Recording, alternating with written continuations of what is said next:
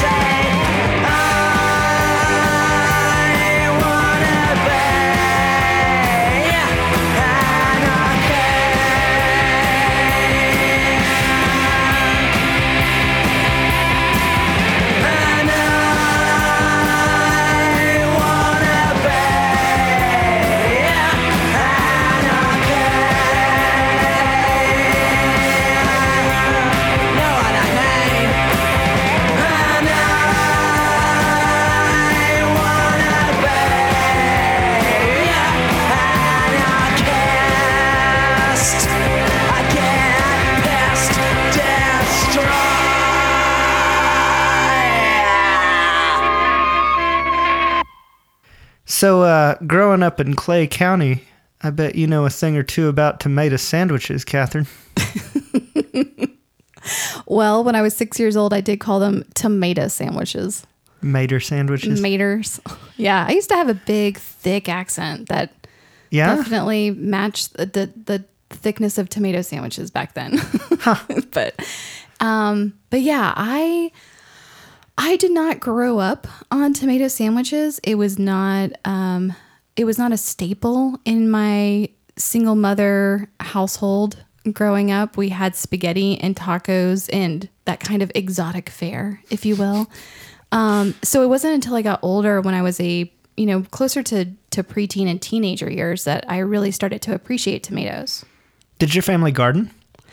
Um, no, my, you know, my mom was, uh, she was a nurse who worked night shifts in the OR and ER and, um, and then, you know, worked in uh, hospice after that. And so she just never had the, the time and resources to have a garden of her own, which, um, you know, sh I know that she had one when she was younger and I tried to kind of reignite that le- legacy when I got older too. Yeah. My, I, there was one year where I remember my dad like hardcore gardening, and I think it was because my brother was really into it. And I think he kept the garden up for a couple years after that, but there was only one year where I was living at home. And uh, yeah, he would bring the tomatoes in and he would slice them and then just salt them and eat them right there, just the tomato. And uh, and before that, he'd always make a tomato. I, I feel like we didn't do super southern foods when I was growing up Yeah. despite being Appalachia Hill people for like four generations deep.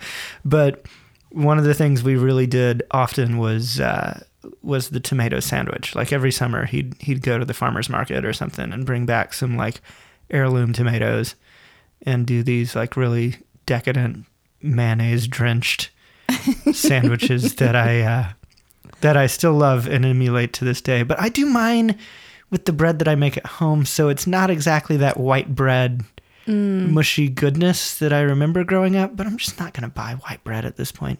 Yeah. You know, it's such a it's such a treat now. It's almost like a dessert dish for me. Um, having a tomato sandwich with that that white bread and um, having just a little bit of Duke's mayonnaise because I'm sorry, but no other mayonnaise is going to do. There is no other mayonnaise. There is no other mayonnaise. um, but I distinctly remember the first time I took a bite of a fresh tomato out of a garden, and that that taste was phenomenal. And that's what really turned me on to tomato sandwiches was just capturing the freshness and the juiciness of something like that and having it soak into that white bread for me was such a natural sweetness. You can't capture it in any other way or form. Yeah. I gotta admit, I, I ate a tomato sandwich two days ago for lunch. That was like my entire lunch was just a bunch of tomatoes on some mm. bread and mayonnaise, and it was exactly what I wanted. Yeah. Anyway, here's Brooke German reading a story about tomato sandwiches by Lauren Maxwell. Like every Southerner, I know where to buy tomatoes. I don't waste time, especially in July or August, with anything less than decadent. Cut your tomatoes, sprinkle with salt if you're rushed, eat with a knife and fork if you're me. With more time on your hands, toast two slices of bread and cover them all the way to the edge with Duke's mayonnaise. Add high summer slices, understanding that cool fruit and warm toast will meld into something resplendent and rare. Use salt and be generous with pepper. Your sandwich gets nothing else if you're a purist. And most Southerners are. Bite. Taste. Remember where you came from. Relish the whole, somehow greater than its parts, just like the South itself. When I left South Carolina in 2007, I swore I'd never return. I didn't introduce myself as Southerner in any setting. If anything, I was ashamed of my home's reputation. Why then am I still obsessed with tomato sandwiches a decade and a half later? I suspect the answer begins somewhere in the summer of 2006, when I house sat for two college professors in Upper South Carolina. My voice teacher lived in the same neighborhood, and like a true native, she told me to take tomatoes from her yard anytime I wanted. Put them on white bread with mayonnaise and salt, she added. I followed her advice, though I only had wheat and it worked just fine. Coming off of years of cafeteria food, my teacher sparked a childhood memory I didn't know I had. Tomato sandwiches are the simplest Southern lunch. Arguably, they're also the best. I ate one every day for the remaining stretch of summer. Still, a year later, as a 22 year old signing up for hopes, dreams, and student loans, I finally left the South and was eager to be gone. Graduate school made me a resident of Baltimore, Maryland for three years. I had a kitchen for the first time. Intrigued, my experiments in cooking began pasta, stuffed eggplant, and vegetable soup. A pizza making party with friends, heart cookies mailed to my mother on her birthday. Though my cooking improved, tomato sandwiches never crossed my mind. Many students went home for the summer, but not me. There was nothing for me there. In Baltimore, I made friends, went to the bar, worked at the library and the mall. I discovered the farmer's market downtown, right underneath the expressway. When people asked where I was from, I answered with a little pang of shame. I'll, never go back, I sometimes added.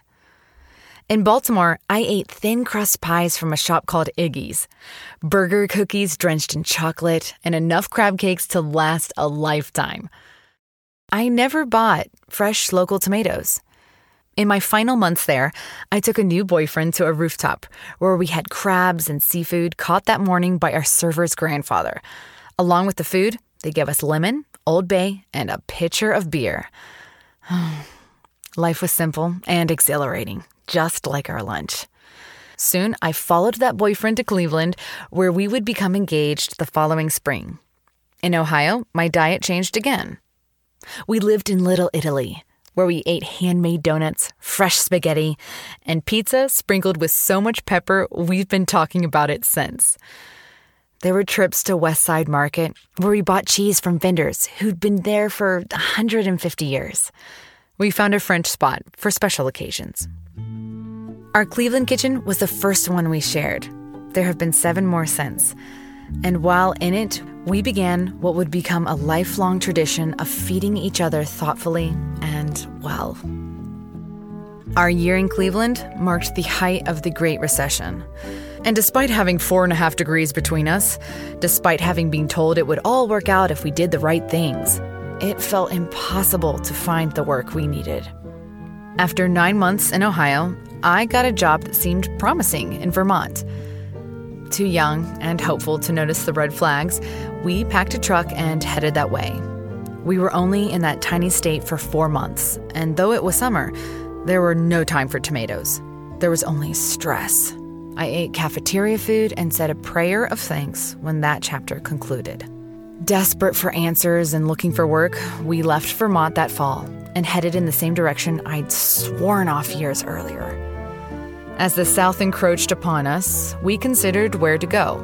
Back to Atlanta, my husband's hometown, or perhaps Nashville, where we had connections. We explored it all. After three weeks in my mother in law's spare bedroom, I got a job in Greenville, South Carolina, a small city nestled at the base of Appalachia. South Carolina was the last place I wanted to end up, but it seemed we had no choice. One year led to another in the South, and despite career changes, we stayed put. Greenville rests at the lower tip of the Blue Ridge Mountains, and that alluring silhouette kept us occupied longer than anticipated. Still, when traveling, I didn't like being asked where I was from. I'm not what you think, I wanted to say, as I remembered my evangelical upbringing, chaotic and disappointing. I'd abandoned those roots the second I left home. Paired with the constant invitation of the mountains was the opportunity a place like Greenville offered for us to place our feet on the ground. It wasn't what we imagined, but we were able to pay our bills. And after those harrowing recession years, that felt like enough. Every time Greenville's size and homogenous nature started to feel confining, we got creative and tried something new. We traveled and read books and made friends. In the years outside the South, and even after I returned, people were often surprised to learn I'm a native. You have no accent, they exclaimed. Yeah, I, I know it. It disappeared, I responded, blaming it all on the diction classes that come with two opera degrees. Videos from childhood proved that at one time my accent was strong. And I began to wonder if my education had indeed erased it or if it might have been my resentment. Though I recognized strengths in Southern communities, I was also painfully aware of where they fell short and where they'd failed in the past.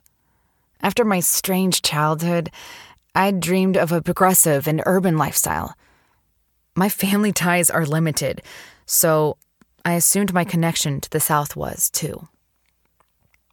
After a few months in Greenville, I made my way to the local farmers market, just like I'd done in Baltimore and Cleveland.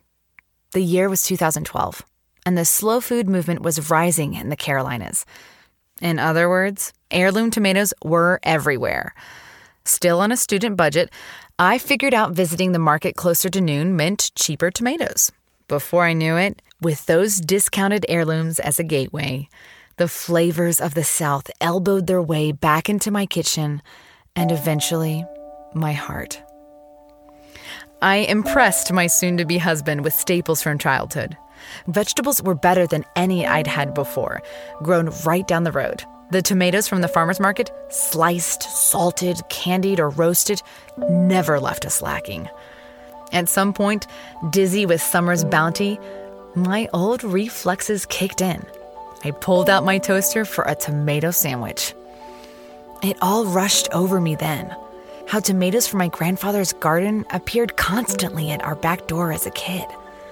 How they were bursting with flavor, and how BLT night always felt like a treat for my mom. Everyone I'd known in the South used food to take care of each other, no matter how much trouble they had getting along. Before I knew it, I was eating tomato sandwiches every day, again for lunch. Cherokee purple, beefsteak slicers, golden giants, I tried them all. There in the kitchen, I found my way back home, both to myself and the South. In a region fraught with brokenness and political tension, the South's favorite sandwich offers some comfort. It reminds me that food, making it for others, eating and sharing it, is a system of hope and care. It links me to my mother, my mother's parents, and their parents before them, even if it's one of the only things we have in common.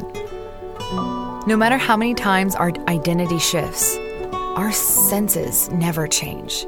The things we ate as a child, sometimes in spite of ourselves, and almost always relating to place, provide a sense of belonging that can't be denied. More than one thing can be true at a time. I can be a Southerner, the kind who eats tomato sandwiches every day and feeds friends to show she cares, but remain weary of our past.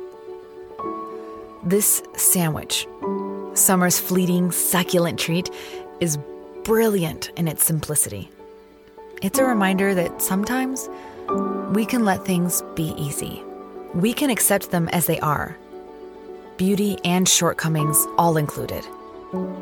When I ask myself if I'm actually Southern, the tomato sandwich seems to have the answer, and it doesn't let me forget.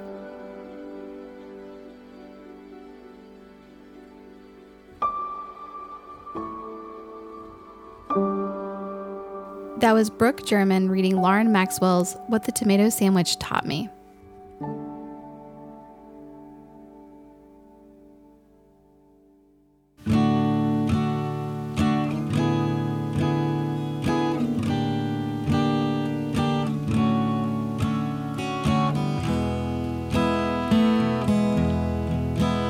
If you need me, I'll be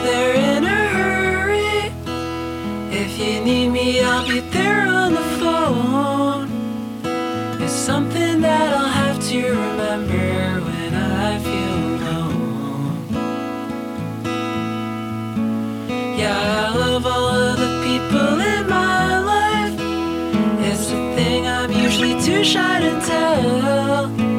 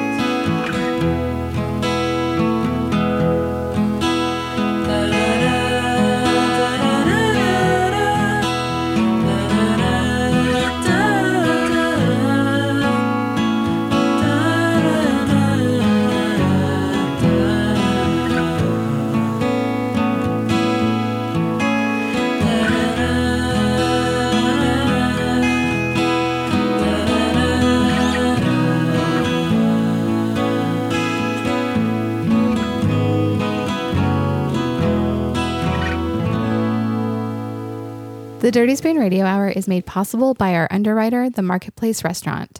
Founded in 1979 by the pioneering Mark Rosenstein and reimagined by Chef William Dissen a decade ago, the Marketplace Restaurant is celebrating its 41st anniversary this year. Asheville's original farm to table restaurant, the Marketplace strives to bring you the best of what our region and our farmers have to offer.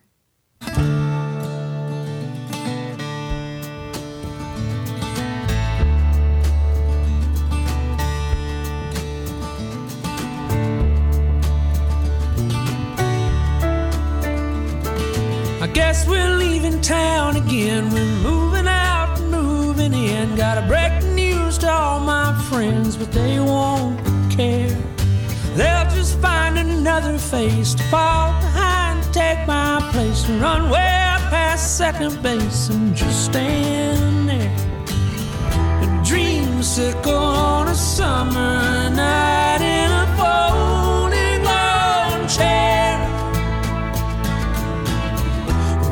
Witches ring around the moon, better get home soon. Poison oak and poison ivy, dirty jokes that blew right by me. Mama curling up beside me, crying to herself.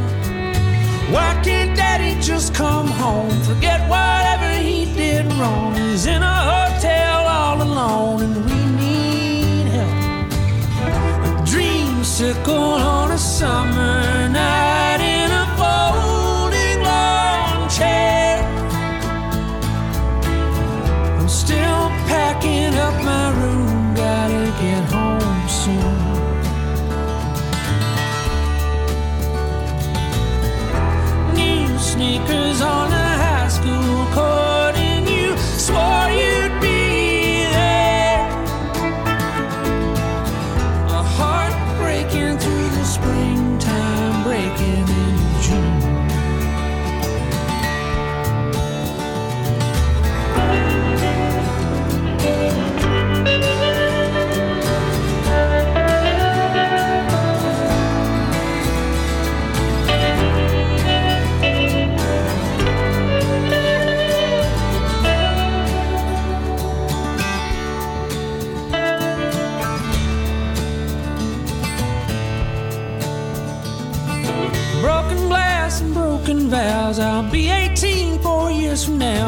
Different friends in a different town. I'll finally be free.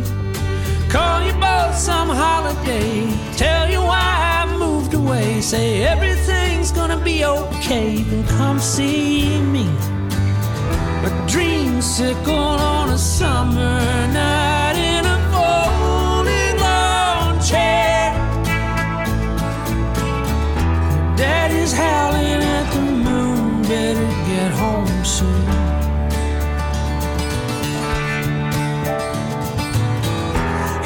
Lightning in the evening sky, and my mama's red hair. Hearts breaking through the springtime, breaking into June. Breaking into June. breaking in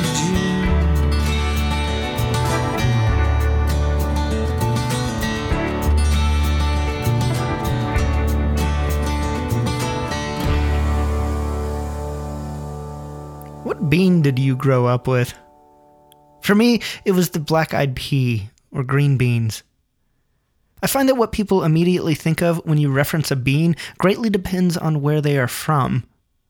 As a farmer in Coupeville, Washington, Georgie Smith did her part to help preserve an heirloom of the Pacific Northwest, the prized and increasingly rare Rockwell bean. Here's Olivia Springer reading her story, The Baked Bean Wars. Coupeville is a tiny town, a historic seafaring village nestled on the inner northern curve of a meandering Pacific Northwest island. Its population is small, just 1,831 as of last census, and overwhelmingly nice. Until you mess with their Rockwells. The Rockwell is an attractive bean, creamy white and pleasantly round, with a smattering of maroon on the hilum side. That's the bean belly button for those who are unfamiliar with bean body parts. It's not a floozy pink bean like the plump Lina Sisco bird egg, or a 70s bad paint job bean like the baby poop mustard and red tiger eye kidney, or boringly staid and proper like the barn brick red and white Jacob cattle bean. The Rockwell is an attractive bean that you just plain enjoy looking at until you cook it. Then you like eating it even better. So does everybody in Coupeville. At one point in my varied farming career, I had achieved what seemed to be the ultimate pinnacle. I brought to harvest about 2,000 pounds of Rockwells.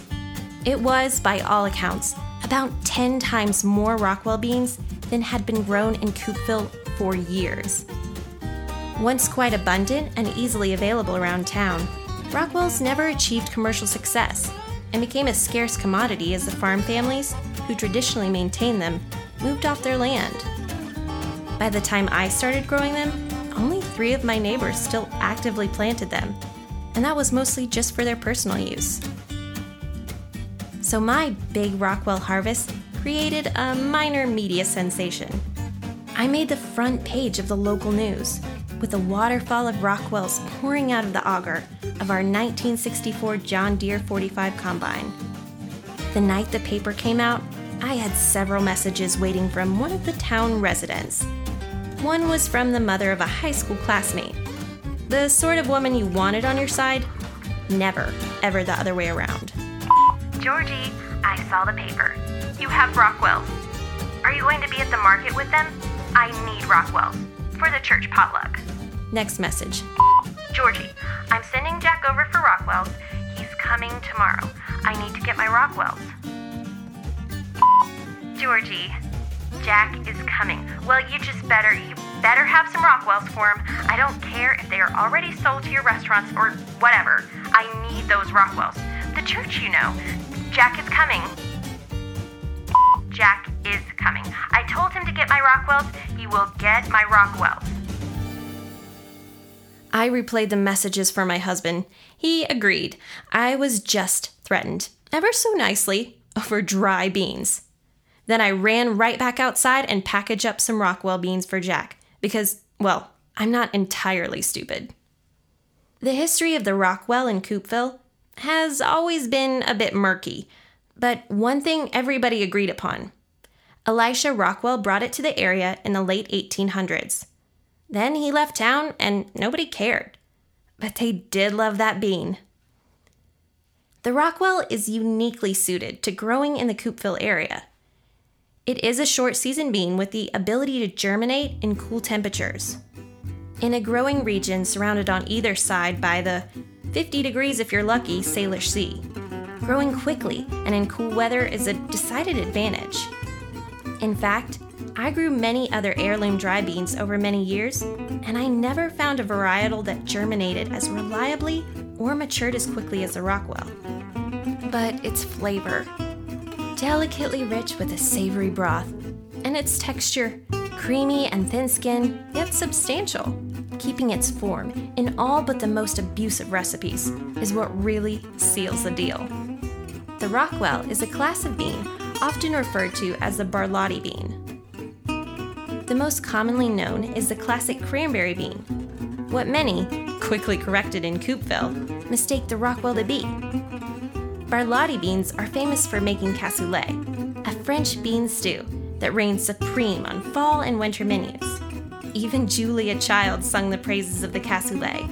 Cassoulet, that best of bean feasts, is everyday fare for a peasant, but ambrosia for a gastronome. Though its ideal consumer is a 300 pound blocking back who has been splitting firewood nonstop for the last 12 hours on a sub zero day in Manitoba. The people of Coupeville would argue that there's no better cassoulet bean than their beloved Rockwell. Only they call it Rockwell baked beans. And they're darn serious about that. In Coupeville, every Sunday at noon, the Methodist Church bell tolls. It's been via the church, most specifically the weekly Sunday potluck, that the love and fierce competition for the Rockwell truly took hold. If you ever happen to get one of the old ladies of Coupeville talking about the beans away from the ears of the peers, then you'll catch an earful. The Shermans, they put white sugar in their Rockwells. Can you believe that? White sugar. And the Ingalls. Marion told me they use ketchup. Now, why would they do that? Ketchup? Rockwells don't need ketchup. They're not a navy bean. Might as well just dump your baked beans straight out of the can, if that's what you're going to do. But that was only out of earshot of polite society, of course.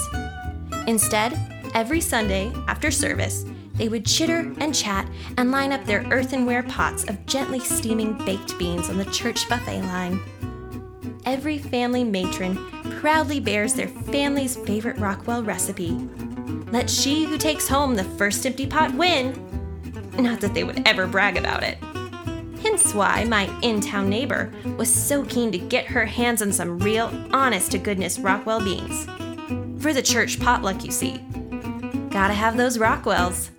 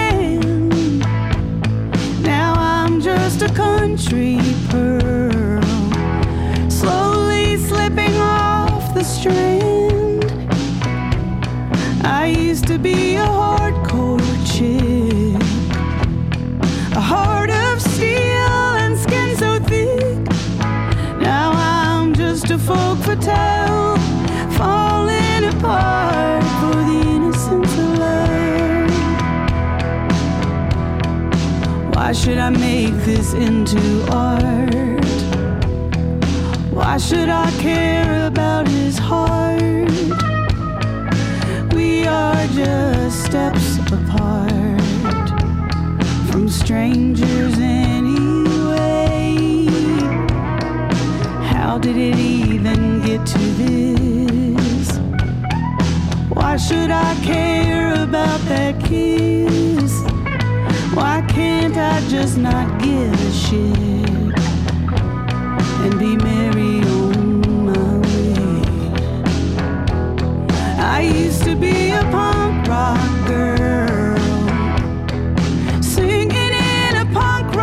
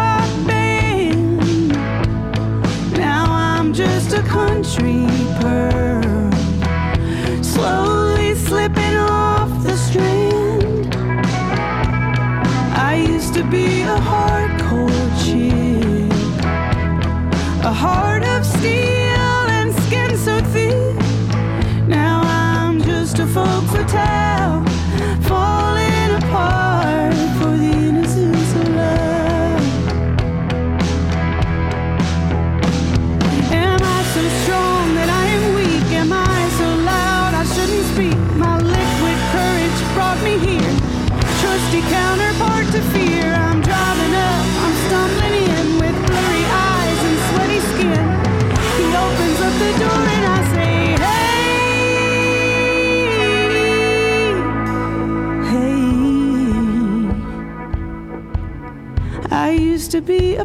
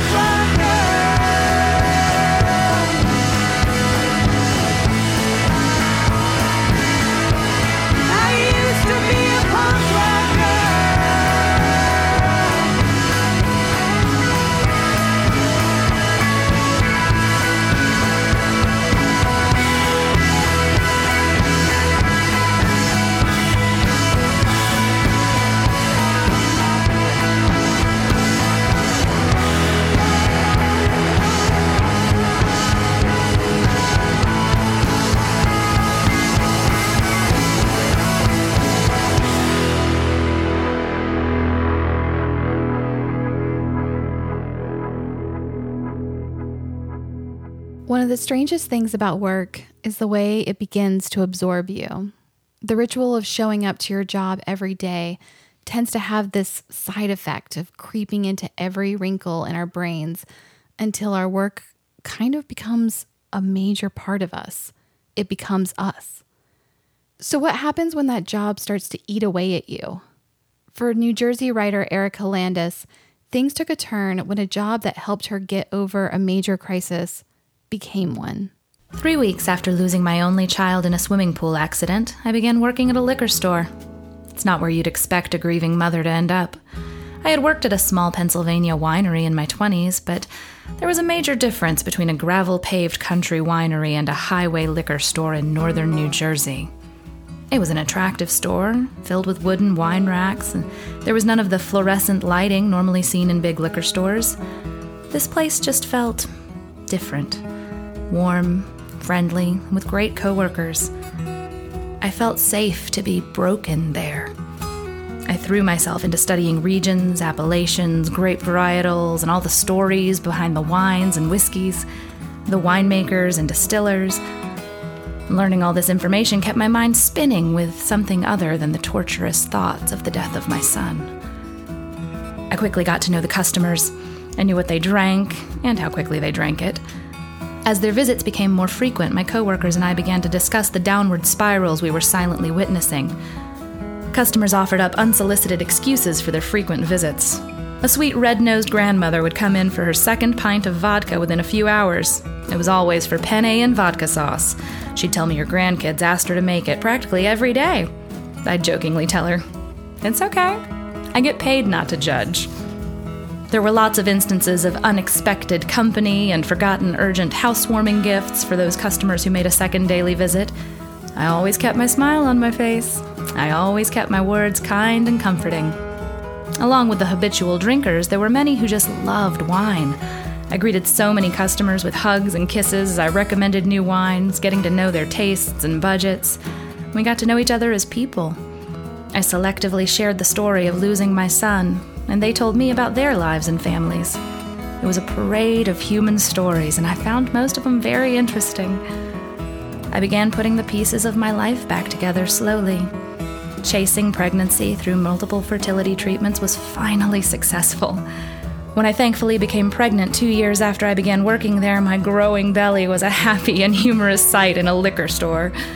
And when my daughter was born, healthy and perfect, Small amounts of healing started to sneak into my brain, replacing the shock of losing it all in July of 2010.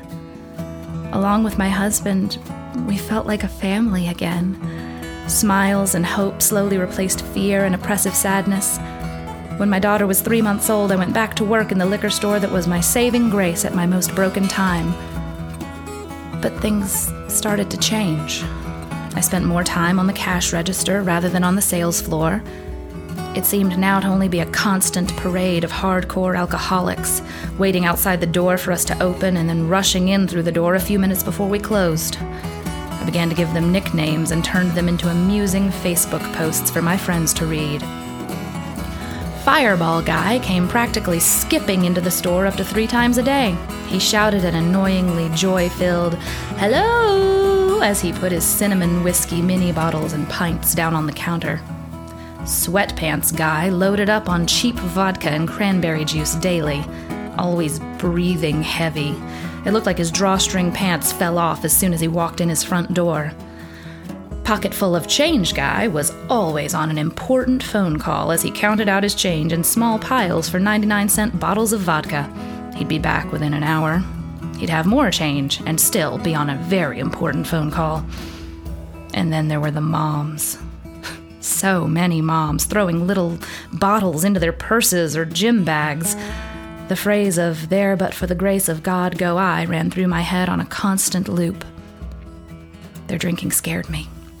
I developed a false sense of superiority while wondering myself if all those little bottles actually had the answer to the undertones of sadness I felt daily. Grief is non-linear and tricky as hell. It was the same faces every day. And as much as I joked about getting paid not to judge, I judged. I judged hard.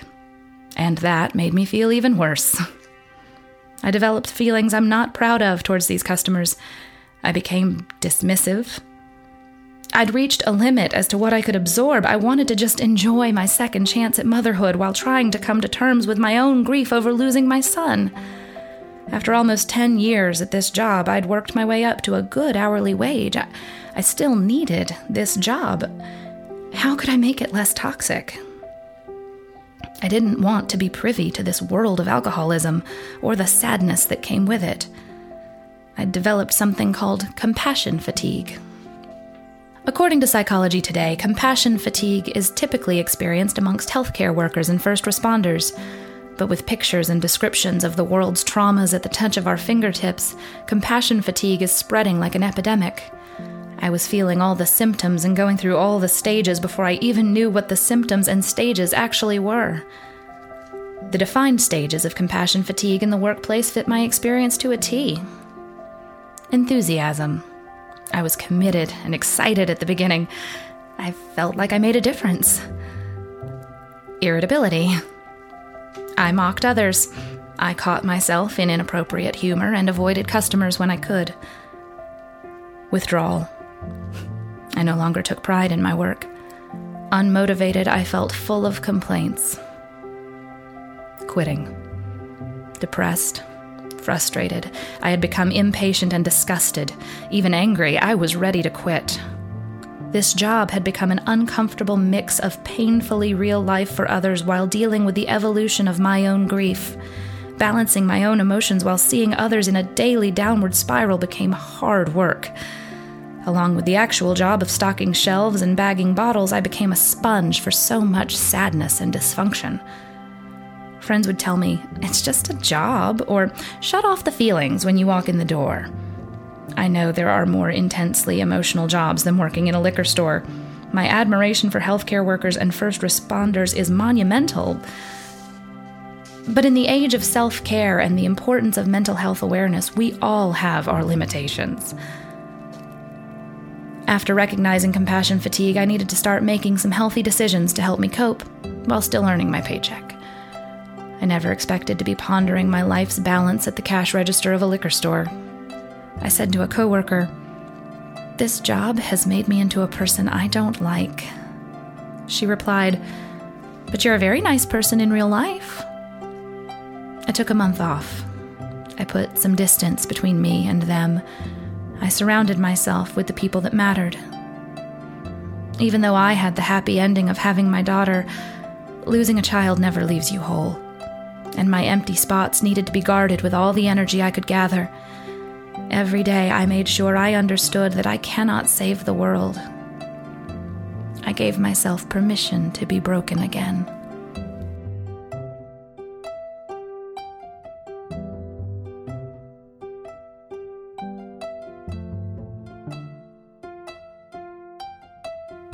Courtney DeGenara Robinson, reading Erica Landis's Compassion Fatigue.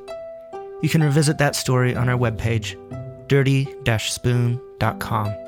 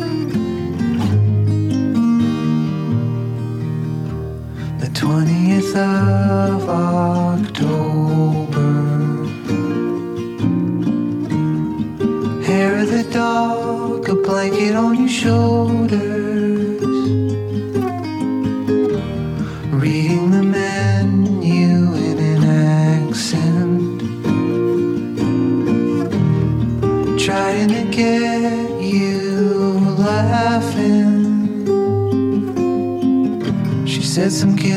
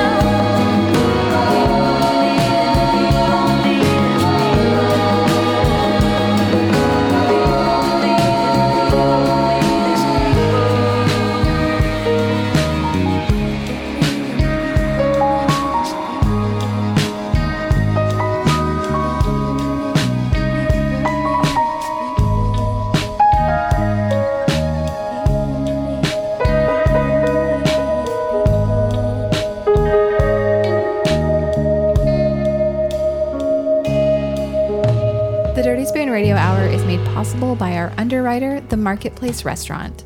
Founded in 1979 by the pioneering Mark Rosenstein and reimagined by Chef William Dissen a decade ago, the Marketplace Restaurant is celebrating its 41st anniversary this year. Asheville's original farm to table restaurant, the Marketplace strives to bring you the best of what our region and our farmers have to offer. The Dirty Spoon Radio Hour is a production of Dirty Spoon Media. Copyright 2020. All the text from our stories is available on our website, dirty-spoon.com. There you can also catch up on past episodes, as well as subscribe to the show and help us keep going through our Patreon. The incredible artwork on that website is by Katrin Doza, Ashley Icomedes, Corinne Pease, Kelly Minear, Garnett Fisher, Paul Choi, and Marianne Papineau. Music in this episode by Muzz, The Sex Pistols, Second Grade, Jason Isbell, The Beach Boys, Sarah Siskind, Christian Lee Hutson, Nicole Atkins, Goldman, John Bryan, Etta Baker, Charles Rumback and Ryley Walker, Stefan Rimble, and Otley Ovarson. Catherine Campbell is our editor at large, sources our stories, and handles our website and marketing. Jonathan Ammons is our editor in chief, handles the music selection, production, recording, audio editing, and writes some of the original music. Tune in next month for more stories on the Dirty Spoon Radio Hour from WPVM LP Asheville. Always bringing you stories from the people who shape what we consume right here on the Dirty Spoon.